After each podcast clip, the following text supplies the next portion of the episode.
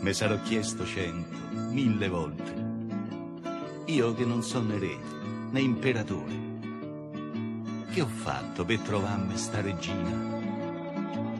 Nel letto, fra le braccia, in fondo al cuore. E datosi che sei così preziosa, stasera io te voglio di una cosa. Te ci hanno mai mannato a quel paese? Sapessi quanta gente che c'è sta. Il primo cittadino e amico mio, tu digli che te ci ho mannato io. E e va. Andare a quel paese figurato, levarsi di torno, anche abbandonare per sempre una situazione, una persona o un luogo in alcuni casi anche morire. Quel paese è un eufemismo che maschera l'aldilà e lo stesso è quel paese che viene nel detto mandare a quel paese allontanare bruscamente qualcuno, invitarlo a togliersi di torno, anche solo a stare zitto, spesso scherzoso. Quelle che sto leggendo sono definizioni tratte dal dizionario dei modi di dire della lingua italiana pubblicato da Eupli nel 2012 e scritto da Monica Quarto ed Elena Rossi, adesso qui in collegamento con noi dallo studio RAI di Milano. Buongiorno Monica Quarto, buongiorno Elena Rossi. Buongiorno a lei.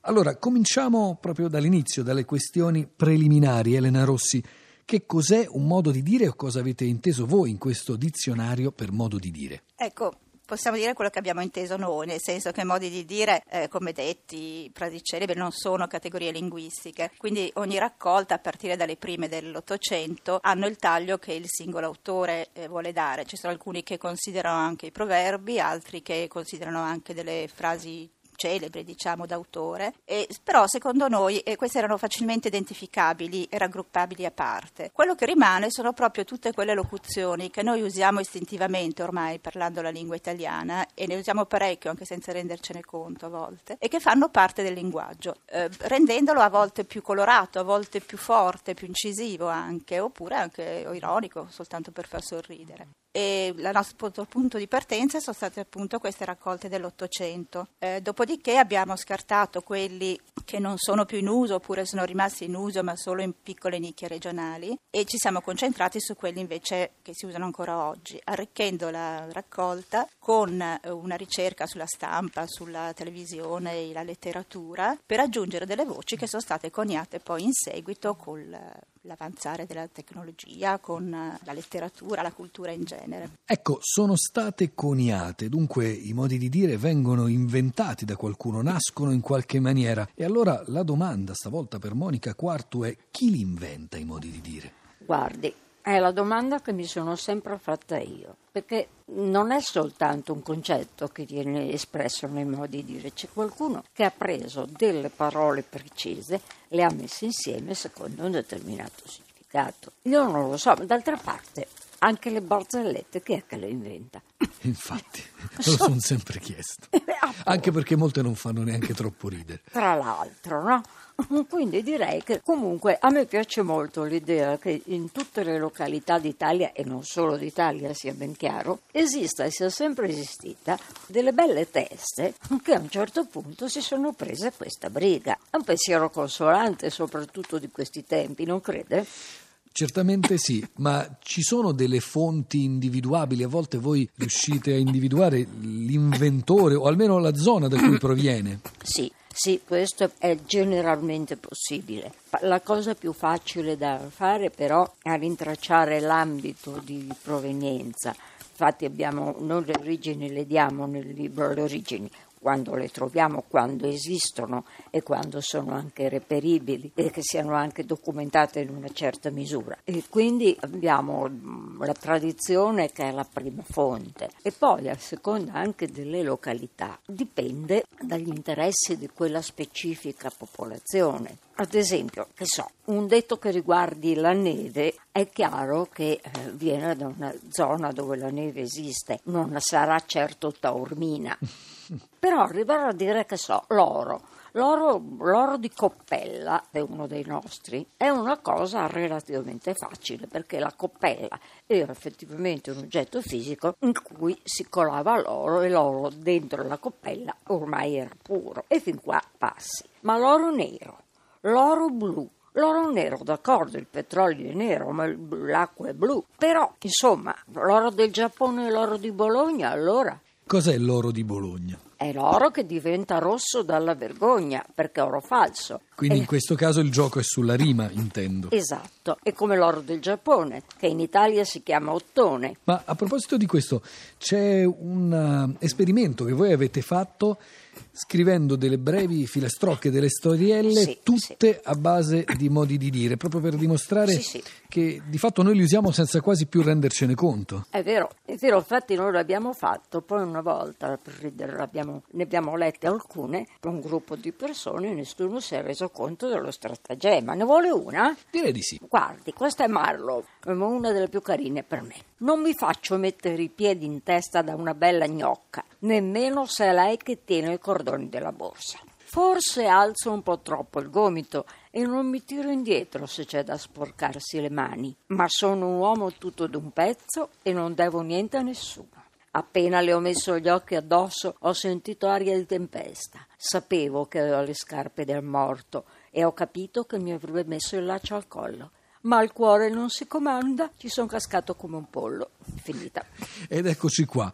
Grazie allora a Monica Quarto anche per questa storiella. Ritorno ad Elena Rossi perché questo dizionario, abbiamo detto EPLI 2012, in realtà è una edizione riveduta di un testo che è uscito la prima volta nel 1993. Allora la domanda è questa, nel aggiornare, nel rimettere le mani sul testo, così cominciamo anche qui da questa parte, da Via Asiago ad usare dei modi di dire, avete trovato nuovi modi di dire, proprio cronologicamente nuovi, nuovi di pacca, nuovi di zecca? Eh, sì, certamente è stata una parte del lavoro proprio quello dell'arricchimento. Prima c'è stata una pulizia, diciamo, anche per uniformare un po' i criteri perché l'altro editore ave- aveva dato un taglio leggermente diverso. E poi abbiamo fatto questa ricerca, appunto, come dicevo, sul- attraverso il cinema, la tv, la stampa. E, mh, Oggi eh, sono molto spesso i giornalisti proprio a coniare modi di dire nuovi, in particolare quelli che si occupano di politica, anche dello sport, ma comunque ne fioriscono tantissimi al giorno. Quello che è difficile sapere è quanti di questi resisteranno poi nel tempo, perché ci sono personaggi politici particolarmente prolifici anche nel crearli molto Aggetto continuo. Esatto, però non sappiamo se poi finito quel periodo, quella campagna elettorale in particolare, rimarranno nel linguaggio. Volendo fare un lavoro molto più scientifico, diciamo, bisognerebbe registrare le frequenze d'uso e allora sapremmo quanti vengono ancora usati e quanti invece spariscono. Ma non è che i vari prendere cappello, cioè adombrarsi, impermalirsi, offendersi, il fatto era quello che nel momento in cui ci si offendeva ci si metteva il cappello e si andava Certo. via, fare un giro di cappello, fare la questua con il cappello in mano in modo umile e un po' umiliante, far tanto di cappello, rendere omaggio, non è che tutto questo è scomparso perché non c'è più l'abitudine che c'era, insomma, di portare il cappello, era quasi un elemento indispensabile dell'abbigliamento degli uomini. Intendo dire, non è che semplicemente ne sono scomparsi alcuni, ma ne arriveranno o ne stanno arrivando degli altri di modi di dire. Ma io penso di sì, sicuramente, perché molti sono legati proprio ai costumi, alle tradizioni di un popolo. Quelli più vecchi italiani sono legati a una cultura contadina, ma molti anche sono termini marinari. Se andiamo in Inghilterra hanno più Shakespeare che Dante, hanno più marinai che contadini, per cui ogni popolo ha il suo patrimonio culturale. E questo che ci piace, che i modi di dire sono un po' uno specchio anche di una cultura popolare. Per quanto riguarda i modi di dire nuovi, ce ne sono ad esempio che riguardano l'informatica o internet o i social network, ne avete già registrati anche magari senza aver fatto in tempo a inserirli in questo dizionario? Ce n'è pochissimi in realtà, ce n'è veramente pochi. Eh, Noi pensiamo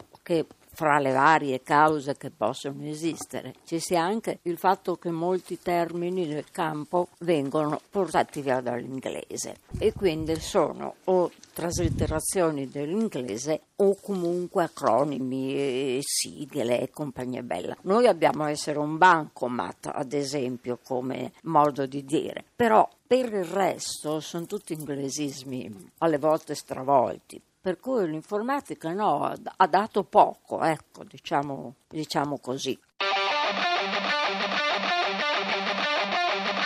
Sapete una cosa? Risparmiatemi i vostri avrei potuto o avrei dovuto. Come mia madre diceva sempre, se mia nonna avesse le ruote sarebbe una carrozza. E con questo breve brano tratto dal film di Woody Allen, Whatever Works, basta che funzioni, un film del 2009, siamo arrivati anche stamattina alla fine della nostra puntata della Lingua Batte. A salutarvi ci sono sempre io cioè Giuseppe Antonelli, e con me la curatrice Cristina Faloci, il regista Manuel De Lucia e in redazione Francesca Zammarelli. Oggi un grazie va ai tecnici Marco Azzori e Alessandro Cesolini. Se volete scriverci, ormai lo sapete, ci trovate all'indirizzo di posta elettronica la lingua batte chiocciolarai.it o anche in Facebook la lingua batte trattino Radio 3. Se invece volete riascoltarci, allora non avete che da andare sul nostro sito lalinguabatte.rai.it. Noi ci risentiamo come sempre la settimana prossima, domenica alle 10.45, quando la lingua batte su Radio 3. Le parole perdute, nascoste in fondo al cuore, aspettano in silenzio un giorno migliore un lampo di coraggio per tornare in superficie, un tempo felice, un tempo felice, ritrovare te stesso senza avere vergogna di ogni tuo sentimento in questa grande